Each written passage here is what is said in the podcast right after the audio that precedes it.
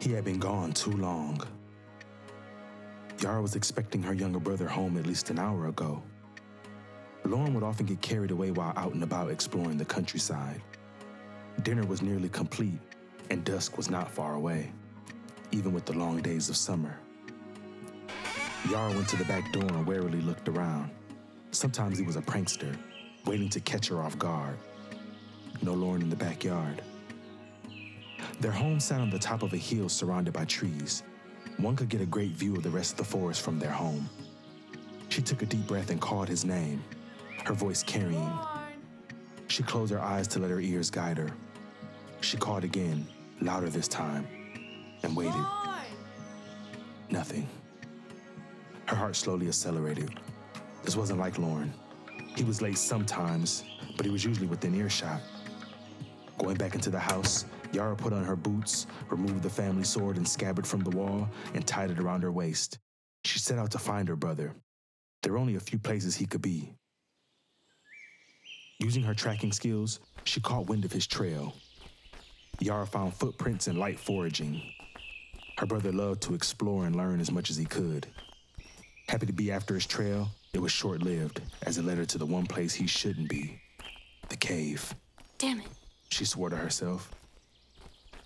Near the mountain, there was a cave that she warned him constantly about playing near.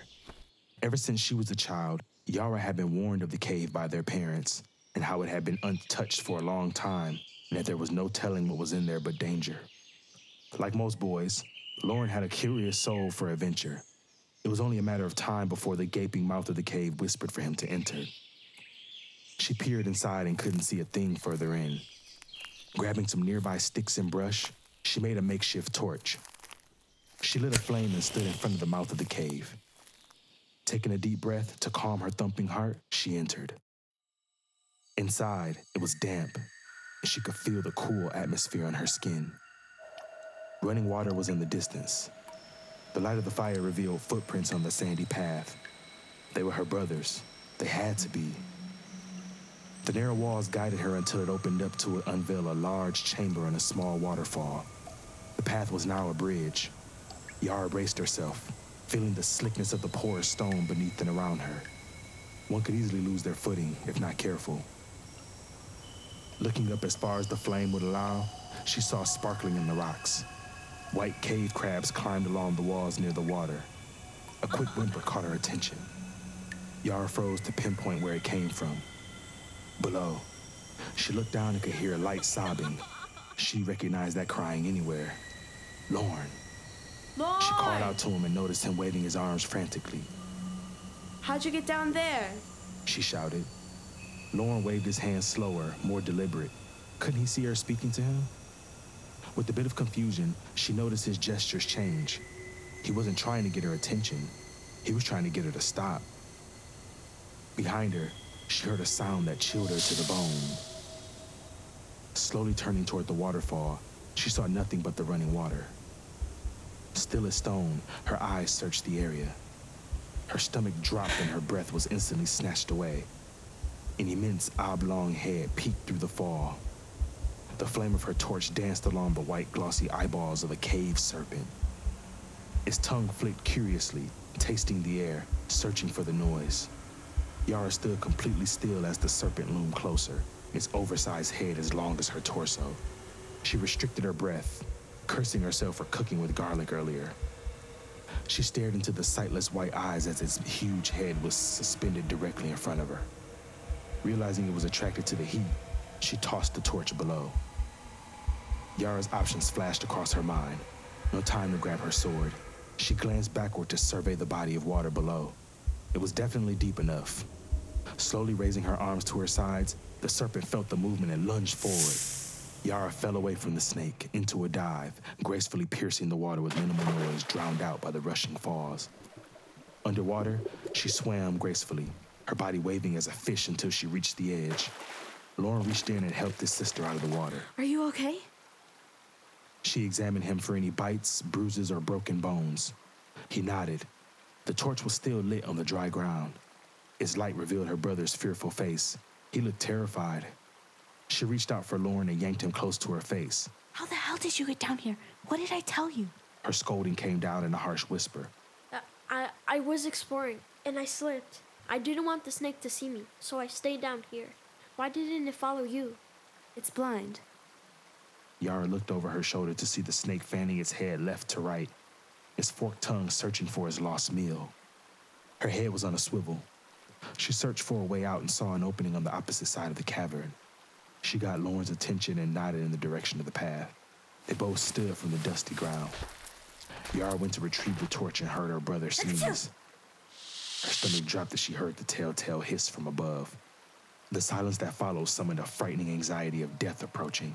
She swung the torch around to see the giant serpent coming directly at them. Lauren screamed, his eyes wide and legs stuck. With all the noise, they were sitting ducks now. Yara pulled him as she ran toward the opening. The serpent narrowly missed them, crashing into the corner. Yara and Lauren ran for their lives as the snake pursued them, its body sidewinding through the sand. Pushing Lauren inside oh, first, the crevice was just narrow enough for the serpent to not be able to enter after them. Yara turned to see the serpent's wide maw, hissing in protest. Its long forked tongues tasted the air for them.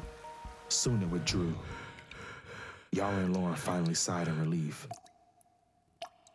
You've got to try and keep as quiet as possible. Yara instructed her brother.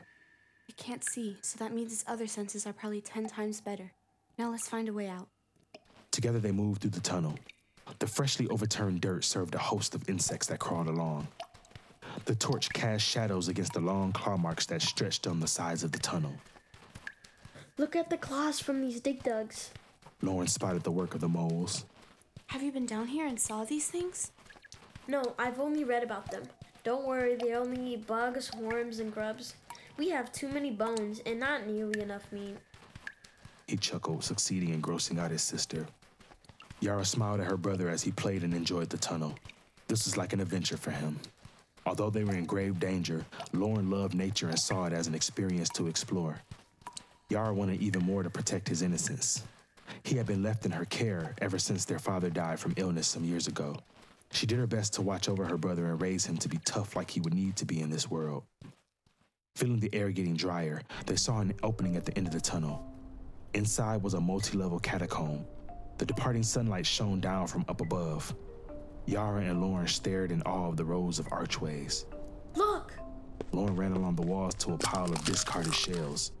The shells were rubbery and beginning to harden. Once Yara realized where they were, she moved toward her brother, careful not to alarm him. As if on cue, a large silvery head peeked down from above, its tongue surveying the area. It locked on them and began slithering down. Soon its brethren followed suit. Yara's stomach rolled over. They were in the heart of a serpent's nest. She searched the room a hundred times over to find no way out but the way they came, and the serpents were directly above it. Lauren's safety was her priority. Hide in the pile of shells. I'm gonna make an opening. When you see the chance, take it and run back. Find another way out. Yara spoke to Lauren, her back facing him, slowly pushing him toward the shells. Soon, four of the snakelets were on the ground. Their thickly corded, six foot long bodies slithered quickly along the ground. Yara unsheathed her sword and picked up a brick near her foot. She tossed it over their heads, and as soon as they rose and turned to examine the sound, Yara drove her blade into the chest of one.